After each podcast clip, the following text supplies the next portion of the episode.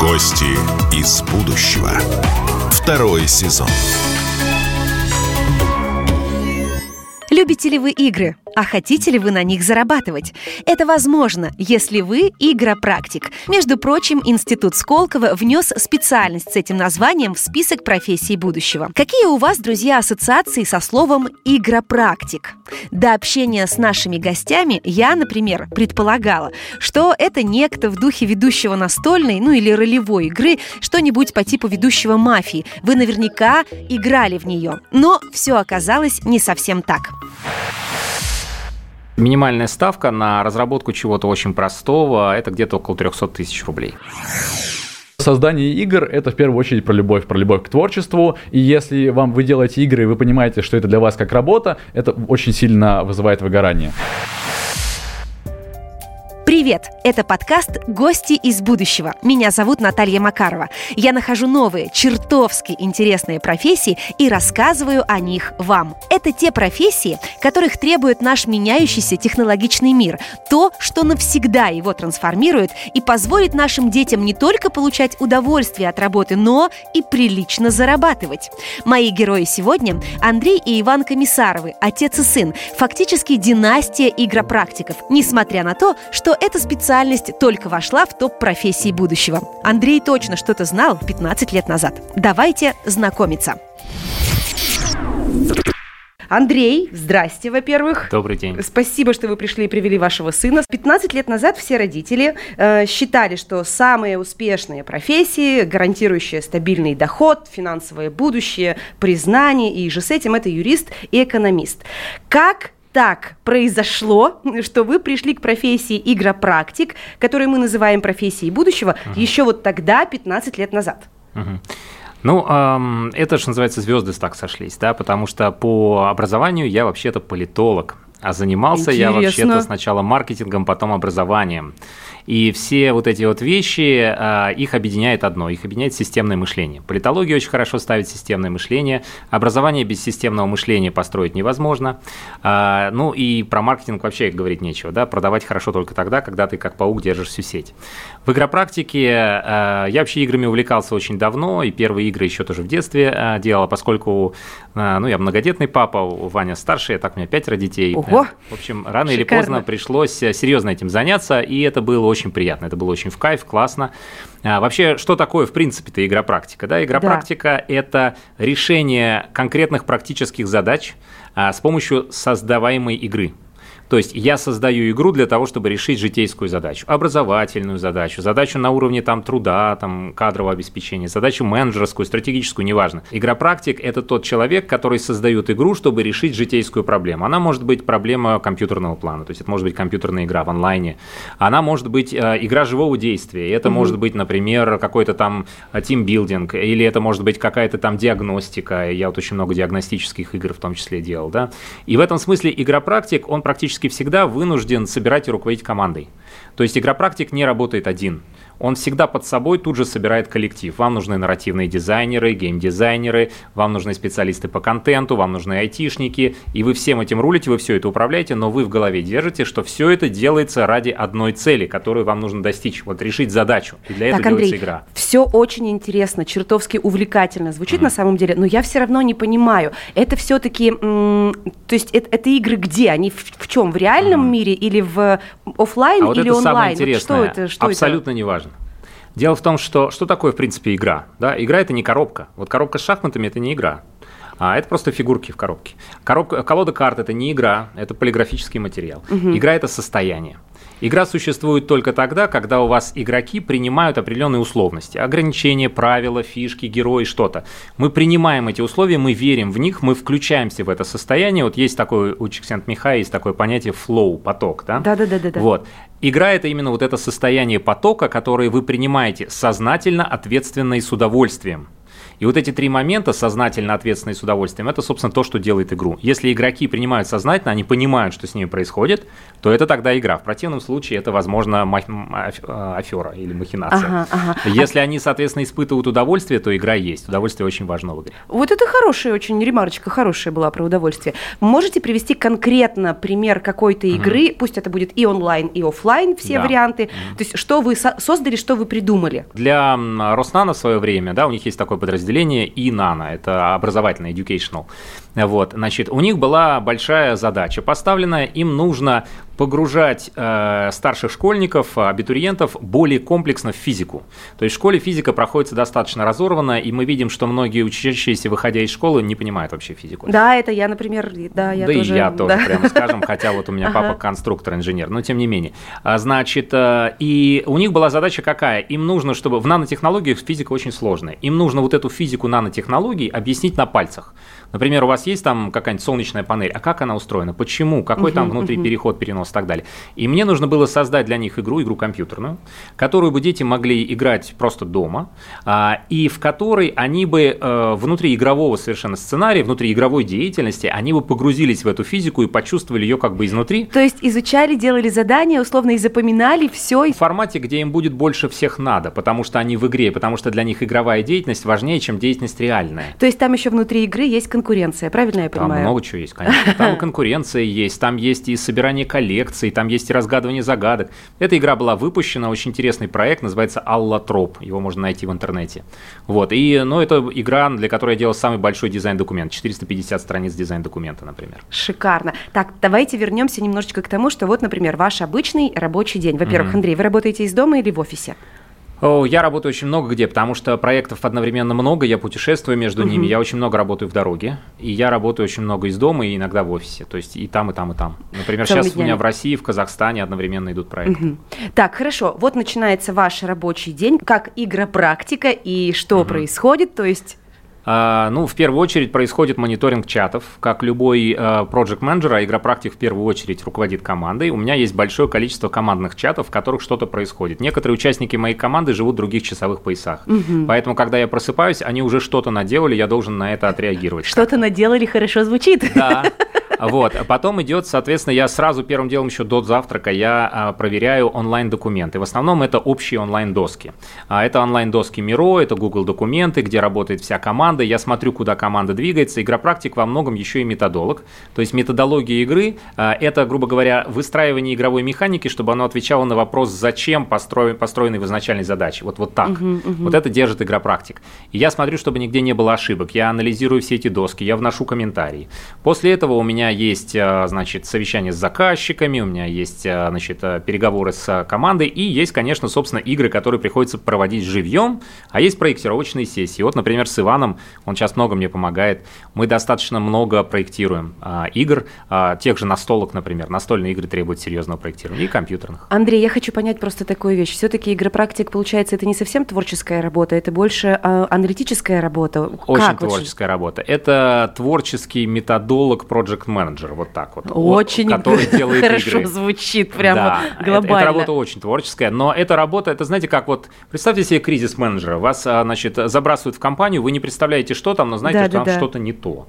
И вам Есть нужно проблемы. понять, что не то, вам нужно проблему проанализировать, найти, понять, как решить, решить ее. Здесь все то же самое, только вам нужно решить ее исключительно с помощью игры. Угу, угу. Вот Раз мы, мы заговорили про Ивана, что он помогает, давайте Ивану тогда следующий вопрос. Как ты этим увлекся, то есть через что ты к этому пришел, и в чем ты папе помогаешь, Иван? Началось все с того момента, как в 4 года я, насмотревшись фильма Люка Бессона а, про, значит, Артура и Минипутов, подошел к отцу и спросил, а можно ли сыграть во что-то про Артура, и тогда вот все понеслось.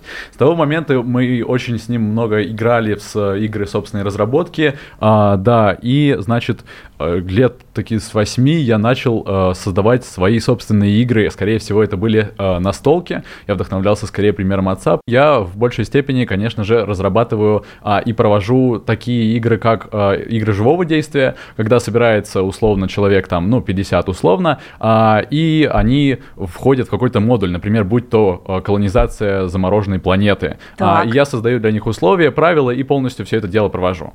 Они а, живьем играют да, в эту игру, да, они да, что-то да, делают, да, да, а да, ты да, моди- ты модерируешь Модерирую, в процессе? по сути, да, фактически так. Слежу за тем, чтобы все происходило по правилам и чтобы игра сохраняла такой единый, логичный и понятный всем таймлайн. Мгм. Потому- Никакое правило, чтобы еще не нарушал. Ну, наверное, конечно, в да. первую очередь, да. А эта игра с какой целью? То есть что выясняется тут вот в этой игре? Ну, если В мы берем... планеты. Да, если мы берем ту игру, которую я самостоятельно разработал, называется она, кстати, «Край мира» а, по колонизации замороженной планеты, она направлена на развитие командной работы и системного мышления. Когда колонизаторы прилетают на планету, которая, по идее, должна быть райским садом, там оказывается ледниковый период, это достаточно тяжелая а, проблема, а, в которой они должны заниматься менеджментом ресурсов, потому что у их колонии есть ограниченное количество еды, ограниченное количество а, отопительных ресурсов, а, и, по сути, вся игра заключается в том, как правильно их распределять и делить между колониями, если не отбирать агрессивно. Иван, Да. тебе почти 18, Да. то есть тебе еще нет 18. Нет. Откуда у тебя вот эти все знания, чтобы создать такую игру? Это же надо этими знаниями обладать. А, В первую очередь сюда заходит игровая насмотренность. Э, Чем больше ты играешь э, в разнообразные продукты, тем больше ты понимаешь, как оно может везде работать. Погоди, сейчас Да. вот надо для родителей сделать короткую ремарку. Если они сейчас это услышали, Да. и сразу же возникает, что мой подросток сидит целыми днями в компьютере, что-то там во что-то режется, играет, кого-то догоняет, стреляет, и вот это вот все. То есть ты хочешь сказать, что это полезно, вот эта игровая насмотренность? Это мы сейчас про нее говорим или нет? Да, мы говорим про нее, если хочется заниматься разработкой игр, нужно знать, какие игры бывают, как они работают. А, без, э, ну, допустим, возьмем любую другую профессию. Если вы хотите стать трактористом, если вы никогда не сидели в тракторе, вы вряд ли поймете, как оно работает, если максимально упрощенно. Ну да, ну да. Вот. Слушай, то есть погоди, если, например, взрослый человек, который нас сейчас слушает, и такой, так, все, я тоже хочу срочно работать игропрактиком, что ему нужно сделать? Какие шаги предпринять? Начать играть в компьютерные игры? В первую очередь, не обязательно в компьютерные, если есть некоторая неприязнь к этой сфере, существует большое количество настольных, настольно-ролевых игр с ведущим, которые обязательно стоит попробовать, даже если вы собираетесь разрабатывать те же компьютерные ранее упомянутые игры. Так, еще вопрос. э, еще раз. Тебе почти 18 лет. Да. Люди, которые играли в эту игру, которые мы на планете колонизировали ее, им по сколько лет? А, То есть кто твоя аудитория? Конкретно та игра, которую я проводил, э, была э, проведена в Дубнинской школе, которая, в организации которой помогает Андрей. А, Значит, э, и это была аудитория от, получается, 6 по 9 класс. Ага, то есть это школьники. То есть на взрослых Да. ты пока еще не работаешь? Работал. Я участвовал в организации мета-игры большого геополитического симулятора на 320 человек в университете Плеханова. Там целевая аудитория была от 19 до примерно 42 лет. Самый 30, старший. 320 человек. Да.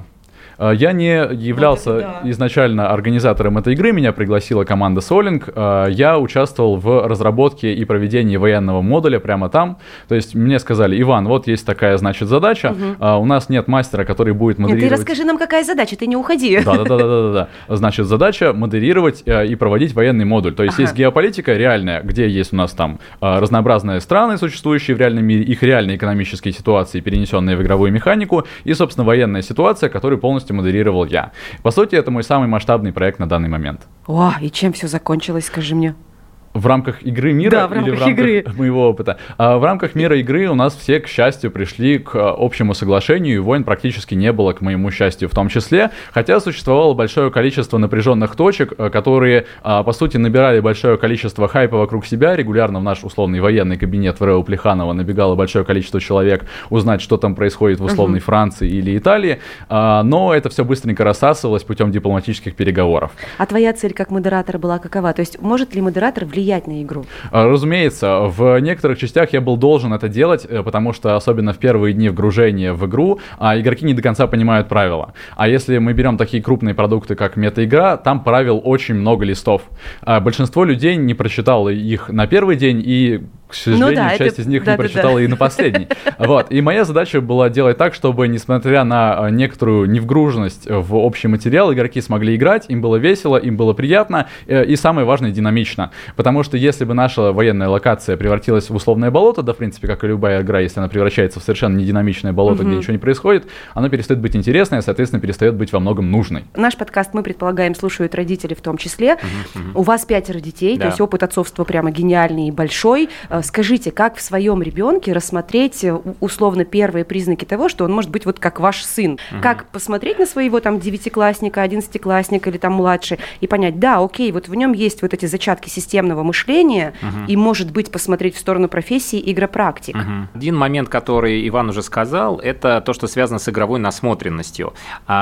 Здесь можно сразу родителям на что обратить внимание? Во что играет ваш ребенок, э, когда не вы ему подсовываете, а он или она сами выбирают?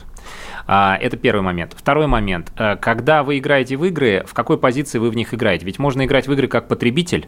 То есть я вхожу, вот продукт мне дали, я просто использую те функции, которые есть. Да? Но вот то, о чем Иван говорил, это то, что игровая насмотренность нужна для того, чтобы понимать, как устроено, что хорошо, что плохо, что вам заходит, что не заходит и так далее. То есть вот это определенное аналитическое мышление, определенная рефлексия от того, что происходит. То есть вы можете ребенку задавать вопросы про игру. Угу. На самом деле это очень интересная практика, потому что мало какие родители говорят со своими детьми про те игры, в которые дети играют. Детям в этих играх очень нравится, они живут в этих мирах, они там кайф ловят. И если родитель попробует тоже это, то есть у некоторых шоры есть, что игры это типа вот ерунда, бирюльки, ну, да. но это на самом деле не ерунда, потому что это развитие мозга ничуть не менее серьезное, чем поход в школу, а иногда более серьезное. Потому что мотивационная составляющая этого развития, ну, на уровне нейрофизиологии, у вас гораздо больше нейронов просто выстраивается в тот момент, когда вы испытываете эмоции яркие. В играх сейчас а, испытываются эмоции разные. То есть есть игры, которые, например, а, делают упор на эмоцию удовлетворения, там, и удовольствия, радости. Есть игры, что называется hard fun такой, да, тяжелое удовольствие, которые вас по много раз там, значит, заставляют проигрывать, там у вас что-то ломается или ваш герой погибает, но вы все равно играете. И вообще, если посмотреть, проанализировать вот самый а, часто встречающийся фан среди геймеров, которые много играют, это именно hard fun. Угу. И вот поговорите с вашим ребенком, почему он играет в это, что ему нравится, что это за игра, как она устроена, и посмотрите, как он об этом говорит. Вот на примере Ивана тут две разные компетенции мы видим. То есть, с одной стороны, ну, Иван очень неплохой коммуникатор. То есть, вот он говорит Это хорошо. определенно, я хотела да, сделать да, на этом акцент но тоже. это отдельная штука. То есть вот коммуникативные навыки, их можно посмотреть, если, например, у ребенка хорошо идут языки, с высокой долей вероятности из него можно вы, вырастить хорошего коммуникатора. Игропрактик обязательно должен быть коммуникатором или нет? Нет, э, игропрактик должен быть коммуникатором только в том случае, если он всегда сам передает правила игры, то есть угу. если он же является и игротехником тоже, тоже. а это угу, не обязательно, угу. можно нанимать игротехников.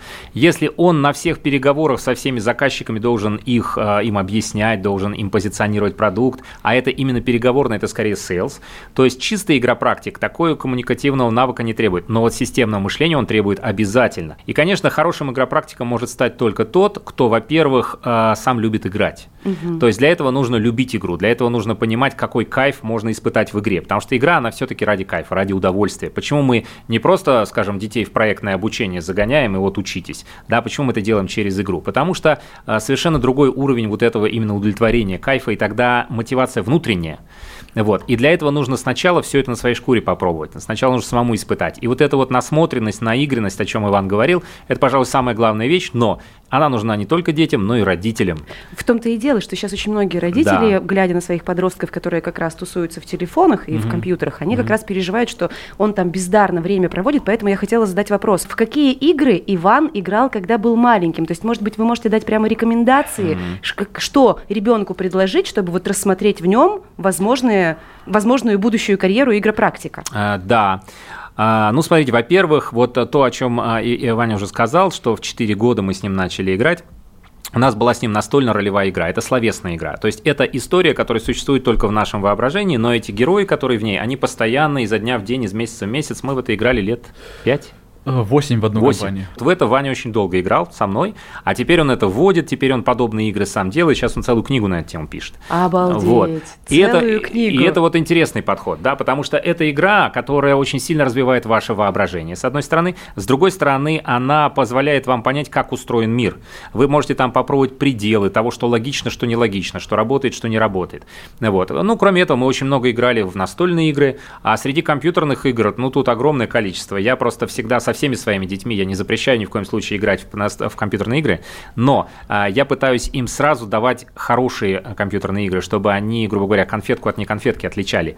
И поэтому в основном это, например, а, так, такой жанр, как RPG, а, role-playing game, когда у вас большой мир, его можно исследовать, он очень интересный. Или стратегии, да, вот Ваня, например, играет в такую игру Stellaris, космическая стратегия, потрясающе интересная игра и очень сложная, и она многопользовательская. Вот, стратегии, RPG, иногда какие-то квесты, может быть, да, одноразовые, но очень красивые вещи. Вот, вот эти вещи очень хорошо развивают мышление. Есть какой-то стереотип о том, что, ну, такие люди много не зарабатывают. Mm. Как? Давайте поговорим вот об этом, потому что все равно, когда родители наставляют своего подростка в будущий мир профессиональный, они все равно просчитывают это финансовое будущее возможное. Да. Сколько можно, Иван, у тебя уже, можно я тебе задам этот вопрос сначала тебе? А, сколько ты уже заработал и заработал ли ты вообще вот? Помимо того, что я нахожусь э, на зарплате в плане того, что я разрабатываю, значит, вместе с Андреем игры э, для того, чтобы их потом продвигать условной массы, а я еще регулярно участвую в отдельных сторонних проектах по типу мета-игры. Угу. А, и если э, на, когда нет таких проектов и все ровно, я сижу у себя спокойно, пишу книгу и повожу пару игр, то это наверняка можно зарабатывать от 25 до 35 тысяч, будучи 17-летним подростком. Ну, да, Самый мой шикарно. денежный продукт, э, который э, я, значит, осуществил, это была э, игра онлайновая для студентов э, МГУ э, и, в частности, для компании МТС. Она посвящалась тому, чтобы в командах в условно-игровом формате э, студенты занимались э, под созданием новых тарифов в формате свод-анализа. За этот продукт я получил 75 тысяч рублей. Спасибо, Иван, очень честно. Так, Андрей, угу. ваше слово. Взрослый человек, у которого пятеро детей, сколько игропрактик, который работает на всю страну, неважно, где он находится, и даже, наверное, на мир, сколько в месяц, от, давайте так, от скольки до скольки угу. может быть размах вознаграждения? Ну да, ну минимальный здесь, минимальная ставка на разработку чего-то очень простого, это где-то около 300 тысяч рублей. За простую игру? Ну, как простую игру? Простую игру человек на 50, который решает конкретную поставленную задачу. Ну, Вы да. слышали, как мой голос сейчас взлетел? А, это... Вот, да. Я подумала, что занимаюсь не тем. Максимальная так, за одну игру, вот э, сколько мне удалось контракты заключать за последние 15 лет, это где-то 3 миллиона 500 тысяч рублей за одну игру. Шикарно звучит. Все, я резко поменяла свое мнение. У меня больше понимаете, нет это очень сильно зависит от того, что за игра, потому что игра игре рознь. У вас в игре, вот у меня в играх бывает дополненная или виртуальная реальность, бывает анализ и интерпретация данных и визуализация цифровых профилей. А, бывает, например, мы собираем данные аудио, а, и эти данные аудио тут же а, транскрибируем в текст, текст анализируем, чтобы посмотреть, как усваивается определенный материал, как люди коммуницируют. То есть там большая IT-составляющая бывает. Бывает, что игра требует очень серьезной художественной составляющей. Например, если вы делаете настолку, она в первую очередь должна быть красивой, чтобы вы взяли в руки, сказали «ах», иначе нет смысла да, да, делать. Да.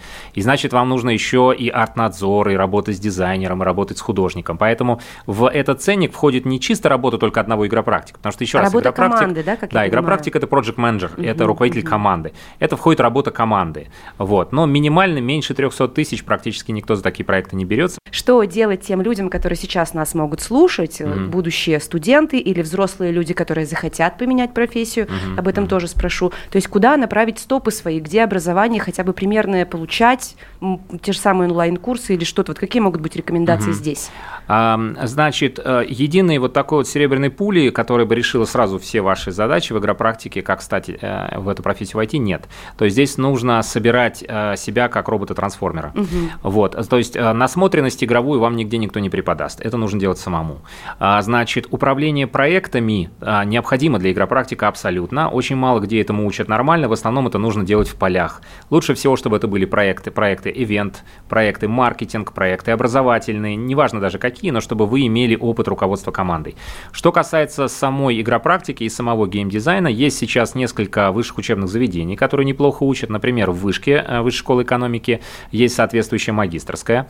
В университете Йошкар-Олы есть очень интересная магистрская, посвященная геймдизайну. И в ИТМО тоже есть магистрская, посвященная играм. Поясню. ИТМО – это Национальный исследовательский университет ИТМО. Он находится в Санкт-Петербурге. ИТМО, Вышка Йошкар-Ола – это, это вузы, которые имеет смысл обращаться. Вообще вуз в этом смысле не обязателен, угу. потому что если у вас есть игровая насмотренность, если у вас есть опыт проектного а, значит, э, управления, то вам нужен только понимание самих игр, а, геймдизайн. Геймдизайну можно научиться в онлайне, например, есть курсы там всякие скиллбоксы и так далее. Uh-huh, Вот. И, конечно, в первую очередь вам нужно качать с молодых ногтей системное мышление. Игропрактиками лучшими становятся вот политологи, историки, химики, биологи, те, у которых системное мышление просто из-за того, что, чем они занимаются, оно прокачано априори. И развивать системное мышление нужно прямо вот с маленького, с детского возраста, потому что это самое основное ваше орудие будет. Хотела бы спросить, конечно, как развивать системное мышление? Угу. Есть пара рекомендаций, конечно, Андрей, найдется? Конечно. В первую очередь игры. Да, это я уже поняла. Конечно. В первую очередь игры на развитие системного мышления. Это настольные игры, это компьютерные игры, есть целый ряд, это стратегии в первую очередь.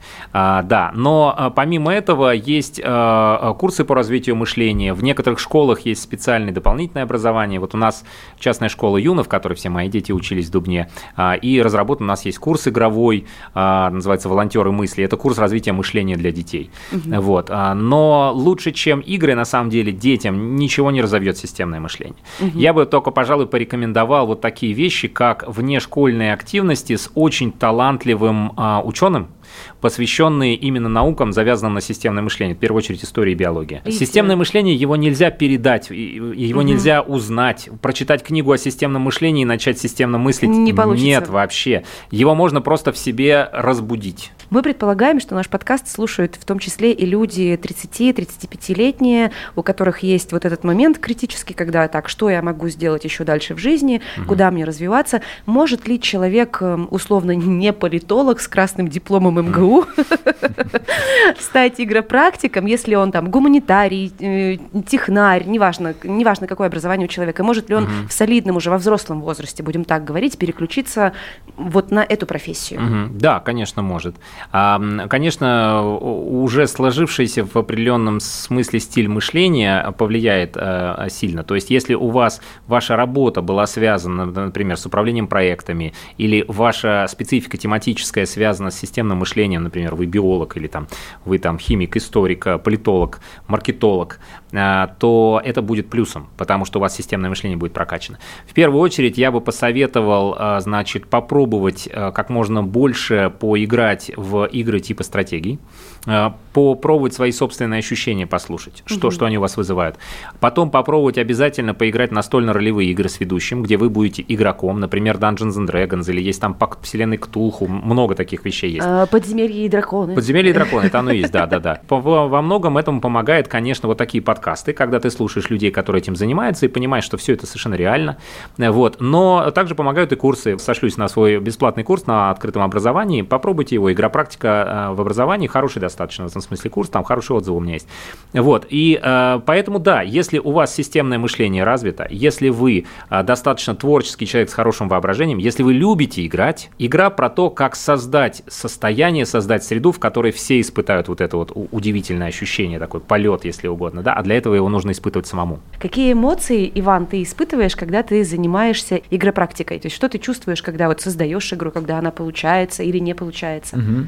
А, ну, в первую очередь, эмоциональный момент это, конечно, для меня а, момент проведения игры. То есть, если разработка это такое достаточно медитативное занятие с подгонкой механик под баланс, чтобы все были находились в равных условиях, а, или придумыванием нового мира, который тоже для меня происходит уже на автомате, а, значит, то, когда я прихожу и провожу игру, и людям нравится, то это непередаваемые эмоции. Наверное, схожие с победой в спортивных соревнованиях, если так на... Или выступлением на сцене. Или выступлением на сцене, да, э, вот, в значительной степени степени, потому что когда ты понимаешь, что ты сделал творческий продукт, и он всем понравился, это всегда круто.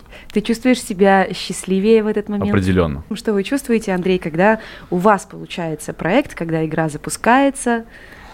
Ух, ну я чувствую реализацию, наполнение, чувствую кайф на самом деле. Это очень классное ощущение. Ваня его хорошо, в принципе, отписал.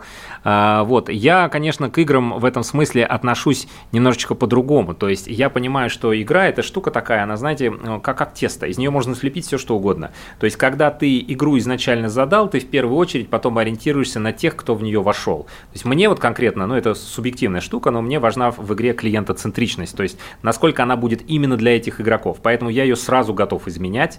Для меня игра как, она не самоцель, а для меня самоцель, чтобы состояние, в котором игроки ловят вот это удивительное ощущение, чтобы оно длилось, и чтобы они его ловили, потому что я тогда чувствую, что я все сделал правильно. Поэтому я буду сразу все изменять, тут же гибко со всем этим взаимодействовать и так далее, чтобы только это ощущение длилось. Согласитесь? Звучит вдохновляюще. И сам удовольствие получаешь, и людей погружаешь в это состояние, и еще не менее 300 тысяч можешь заработать. Играючи. Это были сразу два игропрактика – папа и сын, Андрей и Иван Комиссаровы. Иван – молодой человек, 17 лет, а его папа – педагогический дизайнер, образовательный методолог, директор направления развития на основе данных Университета 2035. И чтобы окончательно убедиться, что будущее у игропрактиков есть, я обратилась обратилась к Гарри Мурадяну, HR-специалисту, эксперту по трудоустройству и реализации карьеры с вопросом, насколько серьезно стоит рассматривать специальность игропрактика. Одна из наиболее востребованных профессий будущего будет игропрактик. Это подкрепляется несколькими причинами. Во-первых, сейчас мы понимаем, что игровые консоли становятся все более и более современными. И есть научные исследования, которые подтверждают тот факт, что текущие игровые консоли все больше удерживают внимание зрителя. То есть, например, условно, сравним там детский Дэнди, который был там в конце 90-х годах, и современный PlayStation 5, мы поймем, что люди сейчас тратят намного больше времени, сидя за игровыми приставками. И технологии развиваются. Я говорю в том числе про VR-технологии, которые полностью, прям вот, знаете, как высасывают все время из человека. Добавок скажу, что сейчас здесь очень интересный тренд, который подкрепляет актуальность профессии игропрактика – это геймификация процесса. Что я имею в виду? Если раньше, когда человек устраивался на работу, к нему приходил там сотрудник отдела кадров и делал какой-то вводный инструктаж – то сейчас многие компании уже работают по модели игрового обучения. Что это значит? Что ты приходишь в организацию, и твой вводный инструктаж обучение каким-то навыкам и правилам внутреннего распорядка проходит в игровой форме. Ты подключаешь к игре, проходишь разные уровни, и тем самым ты получаешь определенные знания. Вот, ввиду этого, и этот тренд набирает обороты не только за рубежом, но и в России. Уже крупные компании по типу Сибура, Sony, компания Альфа-Банк уже внедряют эти технологии. Поэтому, да, безусловно, игропрактика это, это не только про беззаботную работу, в которой ты играешь и получаешь удовольствие. Это еще история про пользу, которую ты несешь обществу. А это популярно будет на нескольких направлениях. Первое – это обучение детей. Обучение детей разным социальным навыкам, начиная от детского сада, школой, заканчивая университетом. Второе направление – это, безусловно, это не только про компьютерные развлекательные игры, но это и про, про обучающие игры. Этим будут пользоваться общественные площадки, такие как Росмолодежь, Россия – страна возможностей, которые подразумевают огромное количество молодежно-политических программ, в которые, безусловно, будет, будет внедрена геймификация. Соответственно, это будет масштабироваться в рамках там, всей страны на уровне молодежи. И третье направление – это, естественно, коммерческое использование в самих компаниях, когда вы, устраиваетесь любого рода компанию, большую, маленькую, среднюю, и там будет проходить некое такое ваше обучение и введение вот в рабочий процесс через в игровой форме.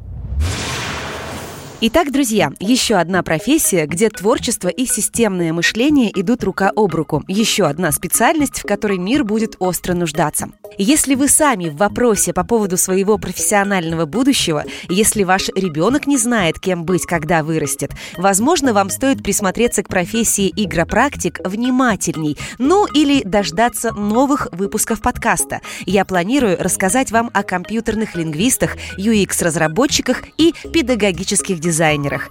И если вы пропустили наш первый выпуск, найдите его.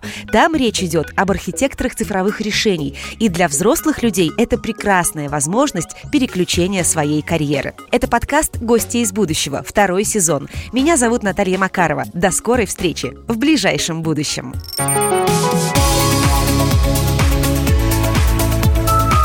Гости из будущего. Второй сезон.